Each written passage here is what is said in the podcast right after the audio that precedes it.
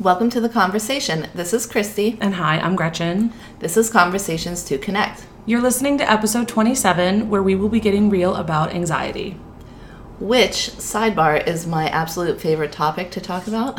I think it was my own experience of anxiety. I know it was that led me to kind of trying to learn as much as I possibly could about the brain. Yeah. And the more that I learned about the brain, it made so much sense that that's kind of what led me in the direction of doing the yoga and the meditation and i just feel like it's it's such um, there's a lot of misconceptions about anxiety There's tons of misconceptions Mm-hmm. about it. I, it's one of the things, too, that I find fascinating, I think, again, because of the brain connection, and I'm Mm-hmm. a big science nerd about that kind of stuff, but also just because. Like you said, my own experience of anxiety and wanting and understanding it better, and then being able to know how to deal with it, how to control it, how to get on top of it, which is so important and that so many people struggle with because we feel like we're just anxious and we just have to put up with it. That this Sure. is just how life is and we can't be any other way. And I think if people are going the medical route to kind of try to get answers about that, there's so much medication that's pushed on people. Um, I know that that was my experience. Yeah. And so it was like, we'll try this, we'll try that. Like, genetics are a factor. And yes, like biological Totally. genetical factors can be at play, but I think that people sometimes see that as something outside of their control like oh it's just that way so i'm just always going to be this way and there's nothing i can do about it and this sense of like the small things we can do i, I mean breath work is just so, So, yeah. simple and it's like um i think that maybe that should work but it sounds too easy It sounds Mm-hmm. too easy. The point that you made about it being maybe the genetic factors and that kind of thing, like it's always been like this. You also probably have people in your family that are like this. Yes. Because there is a genetic component, there's also an environmental component. So it is both nature and nurture. And so if you've grown up with caretakers or people in your family, siblings who are anxious or tend to be more anxious or worried Or people, then th- you're going to also feel that way. This is just normal. This Mm-hmm. is part of life. You know, nobody else is doing anything different. We're not talking maybe about doing anything Mm-hmm. differently. So this is just how things are. And I think that that's important to realize is if you grew up in an environment where you weren't taught or like anxiety wasn't talked about or maybe just again emotions or mental health in general wasn't talked about then this isn't stuff that you're going to know and it's going to feel very strange maybe to be like but like christy said this is so hard to struggle with that how could something so simple help me mm-hmm. it seems like it needs to be more complicated maybe Definitely, and I definitely also think that if we look at our society as a whole, how many more people are struggling with anxiety Oh, and yes. depression than maybe were in the past. I know older people that I work with say, you know, in school there was always Johnny and he was the worrier or he was the a little bit nervous one or yeah. like nervous nelly right i mean that's why we came up with these names Oh, absolutely. And then to look at what we're dealing with na- in today's society, yes, our problems are much different, but we like to think of them as more complex. Like I'm very mm-hmm. excited to live in this era. Yeah. Era. I love the technology and the good that it does, but the flip side of that is people are becoming more isolated. Mm. They're overworked. They're overextended. Yeah. It's like we have all of these things that we can be doing, and our brain is just not set up to process all of that. Yeah. So learning to work with rather than against your thoughts in your brain because it feels so external. I know mm-hmm. for myself in the past and with clients that I work with, it's just like this is never going to go away, and I'm just constantly going to be triggered by certain things and you might be i mean there are people that have these anxious reactions for other reasons but and that's why there's all different kinds of we'll get into anxiety disorders Yeah. probably at a later date this Yeah. is like just about anxiety but it can manifest itself in different ways Yep. where you know somebody might be worried about their food being contaminated or somebody might Mm-hmm. be worried in a ruminating obsessive way rather than just like your typical everyday worries if that makes sense yeah yeah, so I think that knowing that your anxiety is a tool to let you know that something's off. Yeah. Where in your life is there balance? Like a balance issue? Are you working too much? Are you overextended with family activities? Um, what are you doing with your very basic self care? Probably all of the above. Yeah, well, and I tell people check in with that first. Yeah. When you're starting to, you know, notice yourself ruminating and you're worrying about things, think, hmm, what's my diet been like lately? Hmm. How much movement am I getting? What are the things that I can do right now to kind of get some space? Because here's the thing our brains are made for thinking. And so if you're not just a basic example, say you're working on your math problems, you're in mm-hmm. school. So your brain's doing what it's supposed to be doing and it's busy. When your brain isn't busy, we were talking earlier today, the three things that I tell people are our defaults, which they are, is what's wrong with me? What do other people think about me? And what do I think about other people? Like, oh, this person did this, and Yeah. I'm so. It's just this creation of a narrative that's happening in our head, and none of it is actually true. So does that mean like you're crazy? No, No, not at all. No, you're It means you're absolutely normal. Mm-hmm, mm-hmm. I think that it's really important to understand why, like Christy had started to talk about, that like this is a normal emotion. Anxiety, the emotion anxiety, which is different than the diagnosis, like a mm-hmm. clinical diagnosis of a generalized anxiety disorder, or like Christy said, one of the multitude of other anxiety disorders those are very different. So it's good to distinguish between I'm feeling anxious versus I, haven't. struggle with my anxiety disorder or I have an anxiety disorder. They're very different. And we're going to clarify some of that today in the podcast. But Oh, we should definitely do that. we will. um, but I think it's important to understand initially kind of why why do we have this emotion? What purpose does it serve us in a way that it can be beneficial? I think a lot of people are like, "Oh, I hate anxiety. I just wish it would go away." And like Christy said, nowadays I think we don't necessarily feel the same anxiety in the ways that we did many, many, many, many, many, Right. many years ago. So um, Our challenges are different. the challenges are different. And they're more, I, I would say they're kind of like next level now because we have these tools that bring us into other people's worlds a lot Yeah. easier. And it's a lot easier to have comparisons when you're doing that. But I mm-hmm. think that's so important to say. I mean, the fact that you're saying that, because I agree with you, they are big and next level stressors and worries. But unfortunately, the majority of people don't think that. Right. They're like, well, what? This isn't like someone is hunting me down and trying to kill me. But your body thinks so. But your body mm-hmm. thinks so. Like, why am I so anxious about things? So, Right. in order to really understand that, we kind of have to understand how the brain works and how our body protects itself in terms of fight or flight.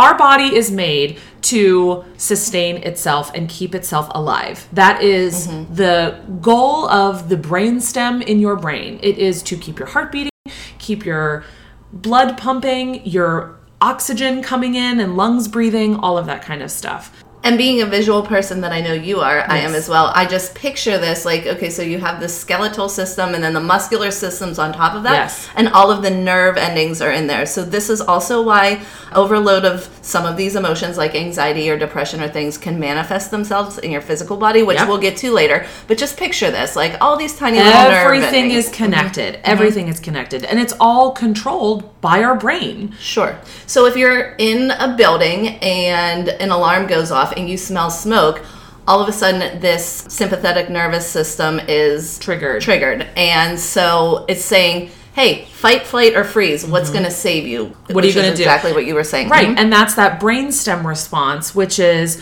there is danger. And so earlier, earlier, earlier on in the world, we had different kinds of problems that our bodies needed to adjust to, right? So, mm-hmm. like, we were living in the woods or we were living in times where there were actual serious concerns, like, there's a bear and we have to save our lives. We have to react in a way to protect ourselves.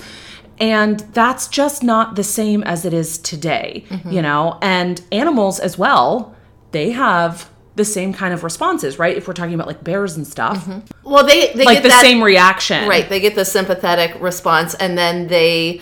I like the squirrel analogy. The squirrel runs up the tree, so that's like the flight. Right. So either you're running away from a problem, or you're fighting a problem, which also includes conflict. So Mm-hmm. people might be like, "Oh, fight, flight, or freeze." I don't use that in my daily life. Um, well, you do, But you might. Yeah. Or freezing because it's like, what's the one? There are many animals that will just drop and play dead. Mm-hmm. That's the freeze response, which is just stay here, don't move, protect myself. and I'm not going to do anything. Right. The difference between animals and humans is we have a much more complex brain than animals do. So, and we can talk to each other. You know, Yes. we feed off of the people that are around us. So if you stop and think about like the five or six people that you're closest with and that you spend most of your time with are they dealing with their issues or their you know daily problems in a healthy way or not a healthy way so i think that it's important to take notice of not only your diet of what you're consuming but like the media of what you're consuming Yes. um, who you're spending your time with what you're doing in your free time are you giving yourself free time those Yeah. are important too Well, not just like are they dealing with their problems or not, because they might still be dealing with their problems, but then are they sharing their problems with you? Like, hey, Yeah. I'm struggling with this. I know that that happens for me. I mean, Mm-hmm. it happens for me in the therapy office. I'm here, I'm listening to people talk about the struggles that they're going through. And sometimes stuff that people brings up, it brings up stuff for me too, Mm-hmm. my own stuff. Well, and it's going back to something that we mentioned earlier in the podcast is what's the narrative that's happening in your head and is that narrative true? Like have you checked in with Yeah. the other situation or the other person to see if what you're you know gathering from a situation is even a fact because there are so many times in the therapy office i i love this example like you're kind of upset with somebody and uh, well there's a youtube video about it um, where two guys are texting back and forth and the one guy's really pissed off and the other guy's just like oh great cool come over. And the other guy's like blah blah blah blah blah whatever. So you're upset about something so in a maybe a passive aggressive way you shoot a text like oh thanks for this or whatever and then you see that dot dot dot of the other person Oh, yeah. responding and it's still dot dot dot and then you're already in your head like i know so what are they people saying? What's gonna? Yeah, Right, and or then the dot dot dot goes away, and you're like, oh no, I know. Yes, so take notice to these things and, you know, really ground yourself in what is happening right here, right now, in this moment. What do I have the evidence that this is true? And what can I do about it? If you have a fear or an anxiety about cars or driving or a car accident, if you are in a car accident, that is the fight, flight, freeze. What do I need to do yeah. right now to protect myself? But worrying about it beforehand isn't going to tell you what you're going to do in that moment. Does that make sense? Yeah. So we're we're spending a lot of time and energy on things that don't really matter. Yeah. And so that time and energy is literally being taken away from what you're doing in that in the present moment, which is why a lot of people with anxiety have a difficult time concentrating. Mm-hmm. Well, and that's where I think that difference really exhibits the difference between humans and animals is like what you said is you might have that car accident, something might happen to the animal. We react in the same way in that moment with that fight or flight mm-hmm. response, but it's the after part that's different. Animals then go, it's over, I've recovered, I move on because they don't have the complex brain that we do and the front part of our brain that where all of that mm-hmm. thinking and that rumination and the emotional part of our brain. They also a lot of animals don't have that emotional part of our brain, so they don't then associate and attach certain types of like fear, yes, but then nothing beyond that, you know?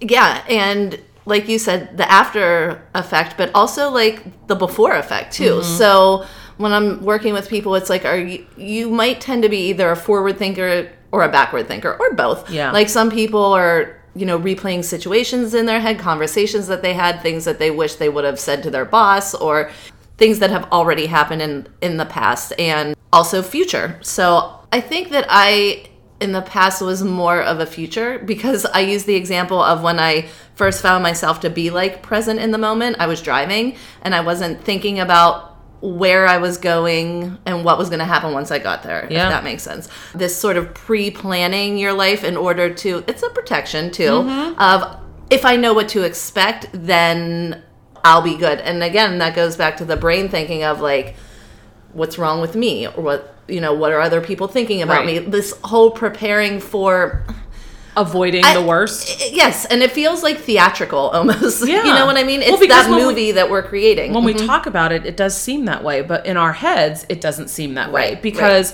So we talked about that brain stem, which is the fight or flight response, but then on top of that is our emotional brain, where all of this manifests. Mm-hmm. Right. It, you know, so and then how does it come out physically Absolutely, right? It comes out in the way the decisions that we make, the Mm-hmm. way that we interact with other people, the way that we talk, the way that we don't talk, right? So sometimes it's not panic just attacks Right. sometimes you know people can have a lot of muscle tension Mm-hmm. or you know where are you holding it in your body hmm it can come out in a lot of different ways. So understanding that that fight or flight response is very normal but what can happen a lot of times is once we have it and like christy said we then start to kind of generalize it Right. so like maybe i was in a car accident and now that has then generalized to anytime i'm in a car and then but if i'm driving i'm okay and then it generalizes to even if I'm driving, I have this anxiety or these panics or mm-hmm. things like that. And so the generalization and how it keeps then being really pervasive into all aspects of our life is what we do have control over. And that's because the emotional brain that we have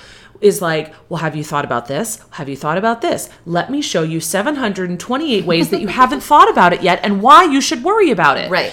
And what you're what you're not dealing with is the things that you don't have control over. You know, like there are so many things in life, you know, people, circumstances that we don't have control over, but we want to say like this is the reality, but I don't accept that. I want to change it in some way, and that Yeah. creates a lot of worry and um, anxiety, and leads to sometimes depression too. So take take a moment to think about all of the situations that you're involved with right now and is there something that's occurring that you're trying to deny because that's another good place to start when you're thinking about like am i taking good care of myself okay me yes maybe okay then situationally Right. what's how happening am I dealing with other How people and how is that affecting me? Yeah. Absolutely. The last part of the brain that we can talk about and then we can move on from it that it's important is our prefrontal cortex. Mm-hmm. Your brain stem and the core of it, you have the emotional brain over top of that, and then you have your prefrontal cortex, which is the front part of your brain where logic and reason and rash Decision and decision making, all of that uh, lands there, and that's the part of the brain that we have. We, you know, apes and monkeys have, but the majority of other animals do not have that part of the brain. So this is the part of the brain that will save you from your anxiety, and this is where, as we talk for the rest of this podcast and future podcasts about anxiety, this is the part of the brain that we're going to keep referring back to that you need to use in order to get control over your anxiety and how you're feeling. So the prefrontal cortex allows us to understand and make sense of what we're experiencing. It's also where our language centers are stored.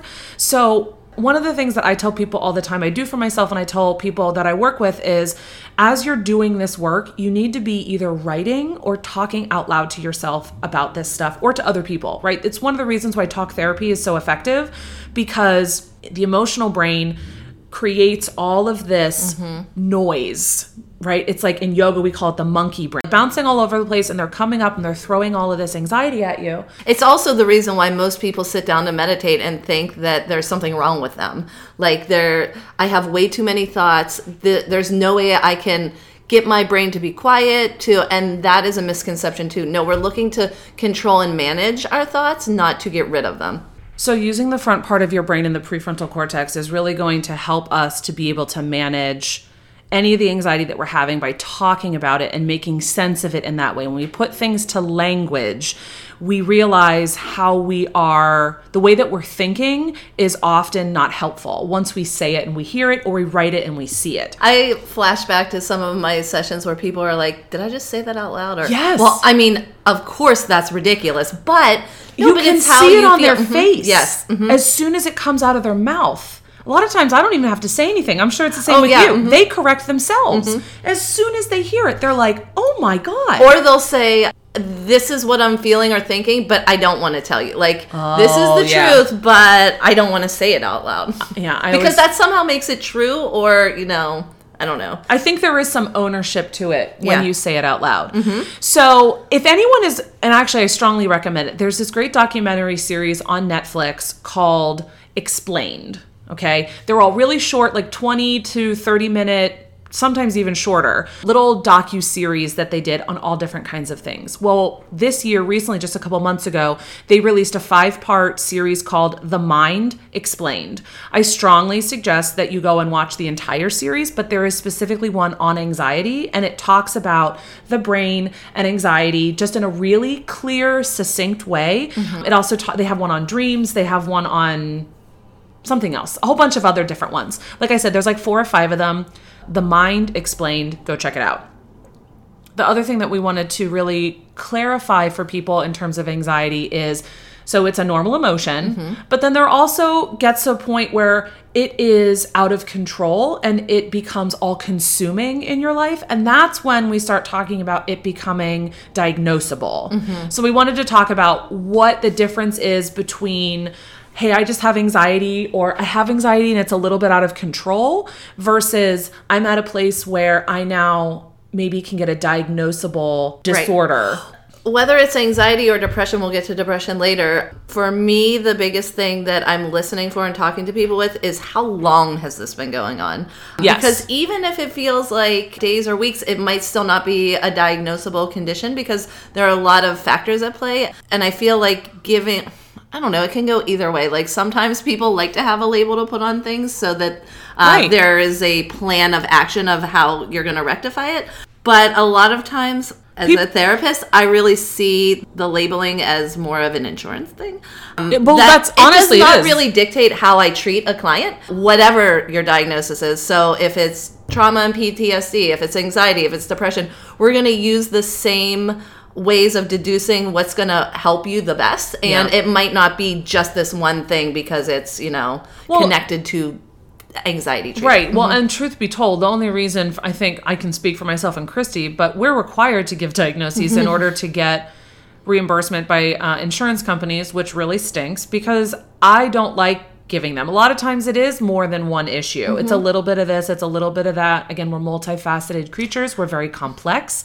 So it's not just, oh, it's just because you have this Right. this diagnosis. Well, and it's what's going wrong with you versus what's going right with you. And Yeah. so that really forces people to get into this, you know, um, what's wrong with this picture rather Yeah. than what strengths am I demonstrating Right. right. now and how can I build on those strengths? And speaking of building on strengths, um, and, and I know, Gretchen, you share this view, so you can elaborate Yes. if you will, but how much of our communities play a role in Yes. you know how we're functioning as a whole like are you really isolated at work or do you have people that you can you know um, problem solve with or, or share your experiences with i know one of the most rewarding parts of my job right now is i've had oh gosh is it five year four or five years have had an ongoing group. Um, and i feel that group therapy is just so beneficial because it's like we can all sit around and everybody can talk about you know how they're dealing with their anxiety not like let's just sit around and like talk about how terrible everything is it's well this is working for me or Mm. i remember when you were dealing with this like two years ago and just like the cohesion of the community that that creates is well, just an opportunity to speak that frankly and openly. yeah. I mean, this is the reason why we started this podcast is to be able to start those kinds of conversations and be able to create that within the friend groups that you have or within the Mm-hmm. That families that you have. Right, absolutely. That we're all struggling with this stuff. Some days are better than others. And if I'm having a good day and you're struggling, then I can be there and I can support you. Mm-hmm. And that's what's really great. One about the group therapy that you have and the group that you have, but also about what you can create in your own life. Mm-hmm. And that's really important. I was thinking too about uh, recently last week we just in Pittsburgh it was the one year anniversary. I know it is an anniversary. It feels weird the- to call it that. of the the synagogue shooting. To watch the community that came together last week in order to support each other, people that were there, people that were not there, people that you know knew somebody or didn't know somebody, but just to say like collectively, this is this is something that we are going to work on together because it is like when people feel that the world is against them even they have a much more likely chance of creating anxiety or having depression. It's Yeah. when you know that there are people that you can depend on and as an adult i feel like it's even more important for us to give that message of safety and security to kids and to teach them. I know gretchen you do you work with your son a lot with this mm-hmm. of how are you managing these emotions? What supports do you have? Like teaching them at a very young age that this is something that you can control. This isn't something that's happening to you. Absolutely. So, when we're looking at what the diagnosis is, today, for all intensive purposes, we're just going to talk about generalized anxiety disorder. It is the most diagnosed um, anxiety disorder, and anxiety in general is one of the top diagnoses of all diagnoses that are given. Anxiety and depression are the top two. All the other ones are much, much smaller. But somewhere, I think there was a study done recently uh, within the last like two or three years that I think it was about 30% of the population has been already at one point diagnosed with an anxiety disorder, some mm-hmm. type of anxiety disorder. So it is out there, but that doesn't mean that everybody has it. Like what Christy was saying about when she works with people that have anxiety, she really wants to know about how long this has been happening because ultimately that is the biggest thing. That the very first criteria is that you're ex- you're experiencing anxiety and excessive worry, right? Excessive anxiety and worry that are occurring more days than not for at least 6 months and about a number of events or activities. You are more days than not, probably like at least five or more days in a week, every day, having bouts of anxiety about everything mm-hmm. school, work, home, friends, family, all of this. What does this person think? What should I eat? What should I not eat? Working out, doing this, doing that. And it is for at least six months. So before you can even get a diagnosis, you have to have it for this long period of time. So the next criteria that we're looking for is that uh, the person finds it difficult to control the worry, um, so that everything. I think that this has probably come up earlier is outside of you, Yeah. and you know the world is happening to me. It's not. It's like I don't have any control over, and I can't anything. control how I think about it and the worry that I feel about Yeah. it. The next part I think is one of the most important ones, which is all of the symptoms that you are going to experience. So this is like what kind of Christy was talking about in terms of physical symptoms that we have that manifest in our body because of the way that we think and feel. So the anxiety and worry are associated. You have to have 3 or more of these symptoms and they have to be present for more days than not in the past six months. So again, you might be like, "Oh my gosh, I have these feelings. I was feeling, I, was feeling irritable yesterday. Oh my god, I was have just gonna say everybody has all six of these, so don't even like.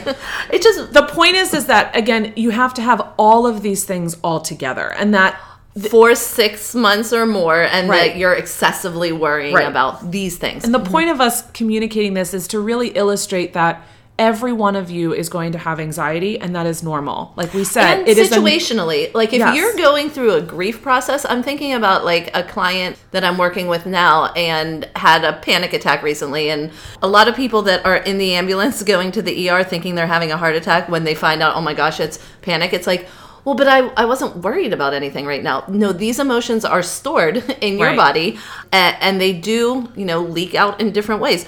And this person in particular had been in the er we were talking and she recently went through a breakup and this was a breakup that she initiated. It was not a very good rela- uh, it was toxic for her. She needed to end it. It ended. Something that she said that like really raised my ear was well i can't be upset about that. And i so wait go back to that?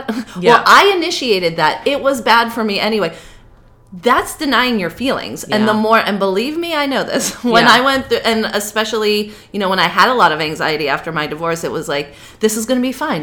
I don't care. You know you can't lie to yourself. So even if you know you're saying these things or trying to put on um a brave face or you know throwing yourself into work because that's easy to do these feelings don't go away and they're going to make you have anger anger outbursts they're going to come out you know um in your muscles i saw muscle tension yeah, as one yeah. of those so yes think about situationally what's going on in your life and if maybe you're denying you know Right. that reality for yourself Right. And so we're all going to have these symptoms. And I'm just going to Feel go through the symptoms, right? And we're going to talk about them. So the first one is restlessness, feeling keyed up or on edge.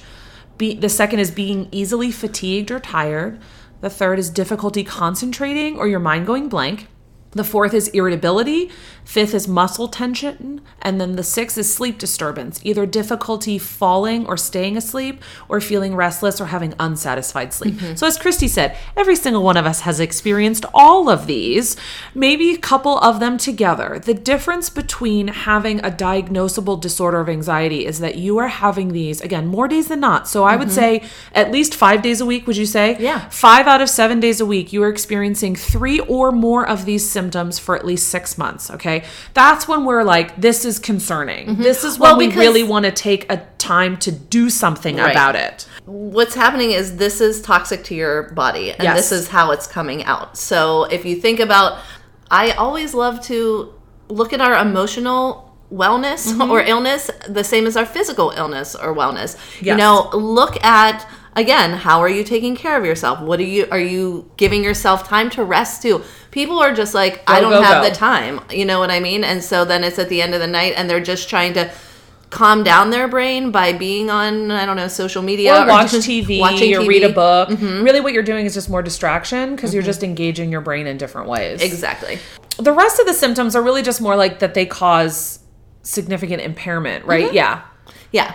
Um, so the next the next one is anxiety, worry, or physical symptoms cause clinically significant distress or impairment in social, occupational, and other important areas of functioning. That's some fancy verbiage. Why don't you talk to us about is. what that means? um, it's I hate my job. I don't want to be around my friends. and I Um, can't. Right. I can't. So it's causing all of these. Okay, so you think cognitively, you have thoughts, you have feelings, you have behaviors. These are the behaviors. Like, how are you acting in your life? Yeah. And how is your anxiety impacting that? Right. So you are using all your sick days. You're calling Mm-hmm. off from work. You are not going out with your friends, even though you really want to go out with them. Yeah. You're saying that you want to go, and then last minute you're not. You're staying home because you're too anxious. You are um, cutting people off. You are right. So all of these different things. Again, Mm-hmm. And not doing it in a way like, oh, I'm not going out because I need to preserve my energy, or like that's different. Well, right, because the mm-hmm. difference is, is again, for six months, you've been doing this. Mm-hmm. So all of these things, you've been experiencing the anxiety for six months. You've been having the physical symptoms for six months. You've been avoiding and doing all this stuff for six months. All of these things are for this very long and pervasive amount of time. And something that I look for and talk to people with about during their initial intake sessions, and then we revisit these things throughout treatment is what is the frequency and what is the duration? Yes. Is it improving? Is it improving even just a little bit? I also add the intensity. oh, oh, So how good. intense is it? Because yeah, so yeah, is is it happening less often? The frequency is the length of time that you're experiencing anxiety. The duration is that shortening, mm-hmm. and also how intense are these feelings of anxiety that you're having? You might still be having them, but you maybe be able to note this is not as bad as it used to be. And those are the things that we look for as clinicians to help you see you are actually making progress, or hey, it looks like things are kind of slipping back in. It sounds like stuff is going on in your life mm-hmm. because you're they're more intense, they're more frequent, they are lasting mm-hmm. longer, stuff like that.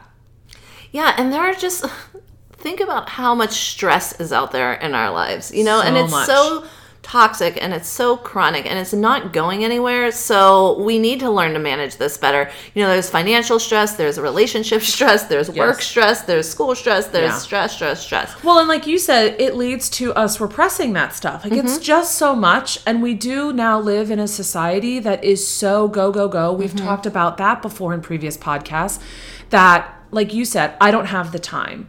Um, when we say I don't have the time, what you're saying is it's not a priority. And I think it's really important to realize that. That if you're basically telling yourself that self, you're not a priority, then you're not going to stop experiencing this.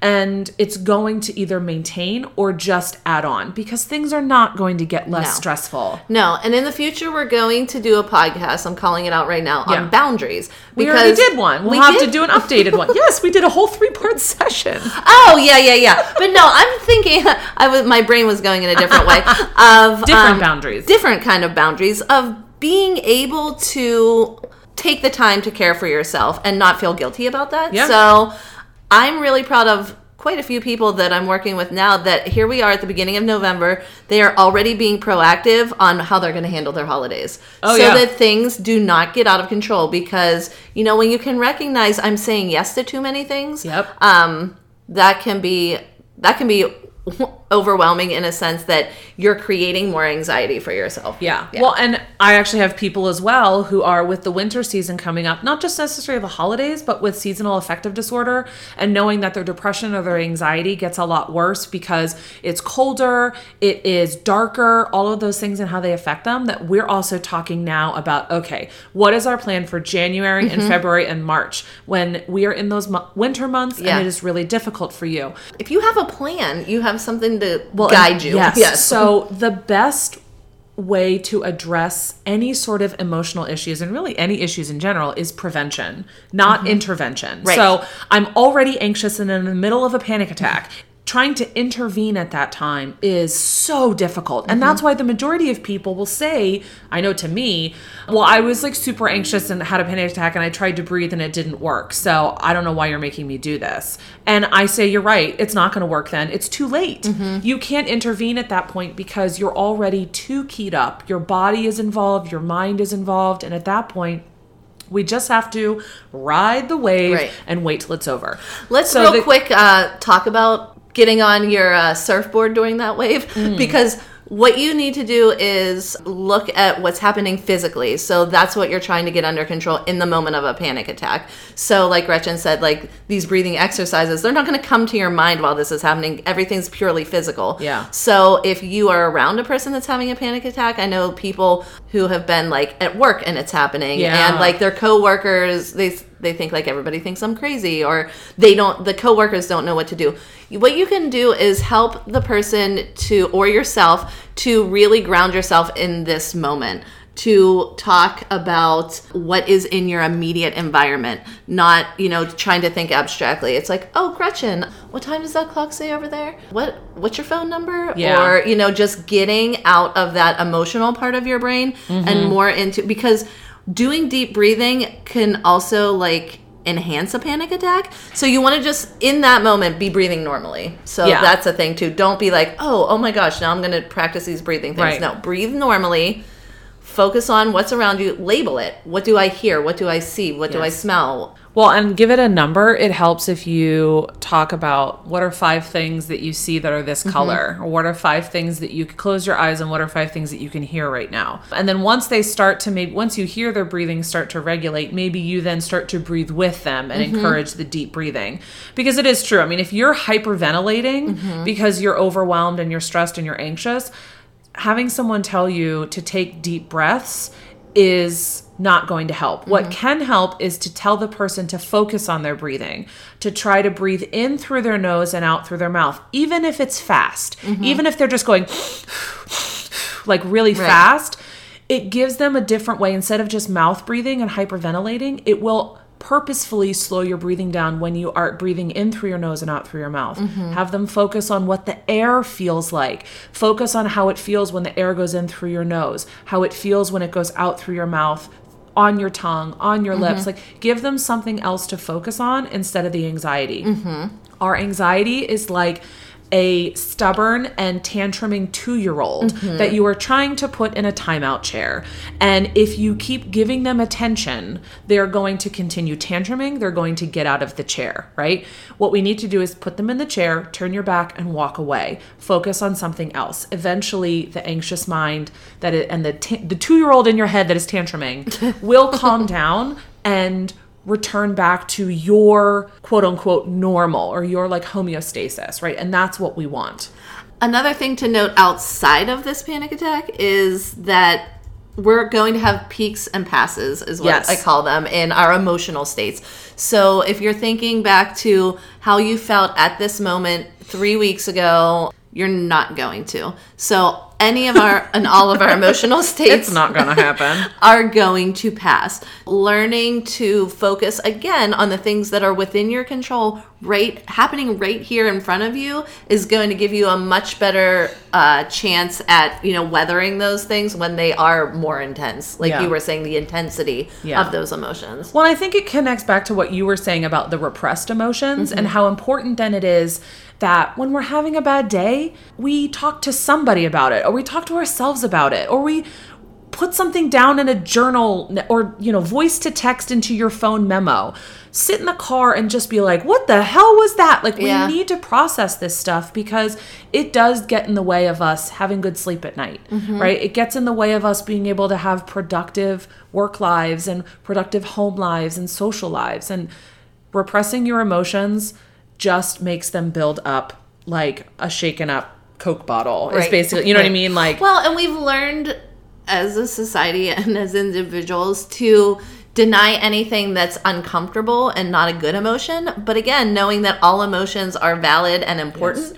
Like you need to be bored, you need to be annoyed at certain things. And again, this is useful information for you to have with the people that you're interacting with, with the situations that you're putting yourself in. Yeah. So this constant need to like distract ourselves from what's happening, whether it's at a red light or in line at the grocery store. I have found a lot of fascination in watching how people distract themselves. So again, if that's useful information to you, if you're doing that, like maybe it's time to take stock of what am I saying it means about me if I'm feeling shame or if I'm feeling, you know, frustrated or if like and being really kind to yourself. Yeah. I think that we lose that p- piece of everything when I'm getting so hard on myself that I I'm going through all this and I can't do anything right and just listen to the language that you're using with yourself. Yeah, and how Make hard sure we are on kind. ourselves. There Um, was one more and I oh, for the diagnostic criteria. yeah. Oh, it, was, that it's not being caused by substance use disorder or a medical condition. So like you It talked about before. go- You were in a car accident. Yes. You were right. Like there is a clear reason why you are experiencing this anxiety. You Right. are Well, go- withdrawing off of some sort of you know drug. going medical is very important. So it, it does. It's a little disheartening that when I send people to a, a primary care doctor, they come back like, "Well, they wanted to put me on this medication." It's like, no, let's do some testing. let's see what are your levels. Do you have a thyroid condition? Yes. Is there some sort of medical reason that this is happening? If it's again been going on for six Well, months yeah, or more, mm-hmm. absolutely. Well, and I always tell people too if they come and they're like, "Well, do I have this or do I need to be on medicine for it?" I say the same thing too, which is go to your doctor because it's easier to rule out because we can test for like Christy said, are you having some thyroid issues? Are you having some other issue? Are you diabetic? Are you Mm-hmm. having like is there just something that isn't functioning the way it should in terms of just our physical bodies? And if there is, okay, great. If there isn't, okay, now let's look at Yes. how this might be something that is related to being emotional. The interesting thing too that you were talking about about like not denying emotions in general because and we've talked about this before it's like oh anxiety i hate it oh this emotion i hate it. Like i don't want to feel it i want to avoid it. Mm-hmm. When we start to try to avoid these things not only do they get bigger but also we end up confusing or confusing them with other emotions or we limit then we don't experience those emotions at all. And i was telling christy this before she'd mentioned my kids and i try to work with them on trying to be emotionally mature mm-hmm. and intelligent. And my oldest son has some issues with anxiety. And yesterday he was going to do something with his dad and he was really excited to do it. And he started to have a lot of anxiety because actually it wasn't anxiety. He kept labeling it as anxiety but it was because he was excited. He said to me he's like i don't i don't feel good. I'm really nervous. And all of a sudden he started to think because i'm having anxiety what are all the bad things that are going to happen or what are all the bad things that could happen? And so i stopped him and i just said wait a second. This is something that you want to do right? He said yeah. And i said you were really looking forward to this. And he said yeah I said, Do you think that you're excited and not anxious? And he was like, Yeah, I'm excited. I'm like, Okay, so you know how we've talked about before that anxiety and excitement are basically the same emotion, just on two opposite ends. And if we think about that, that when we're excited, we often feel the exact same physical things, responses as we do when we're anxious. Mm-hmm. Realizing the difference that you might be getting excited about something and feeling those symptoms and if you are very focused or hyper focused on your anxiety that we might again miss out on things. We might completely shut out our ability to be excited about things. I don't want to get excited because it triggers my anxiety mm-hmm. or i confuse them. And so mm-hmm. not repressing those emotions but being able to sort them out understand them so that we can have that full range of emotion which is important. Well, because they're not gonna last. So when you're feeling Right. these moments of joy and like happiness and contentment, like Relish in them. savor those absolutely because that's fleeting. Like so, impermanence. That's the Yes. word of the day. So nothing lasts forever. So no feeling is final Ex- exactly. So I have loved talking about this. This is great. And we're going And to we're do gonna some more. Mm-hmm. We're going to do some more ones too, um, because it is a very big Prevalent, topic. And absolutely. It's, it's big topic. It's super prevalent. All of the above. Thank you for listening to Conversations to Connect with Christy. And Gretchen. If you like our show, want more information, and want to connect with us, go to our website at www.conversationstoconnect.com and follow us on Instagram. We hope this episode has given you some useful tips to create meaningful conversations in your life. If you feel like you would benefit from talking with a therapist, one resource is www.psychologytoday.com, or you can contact your insurance company. See you next time.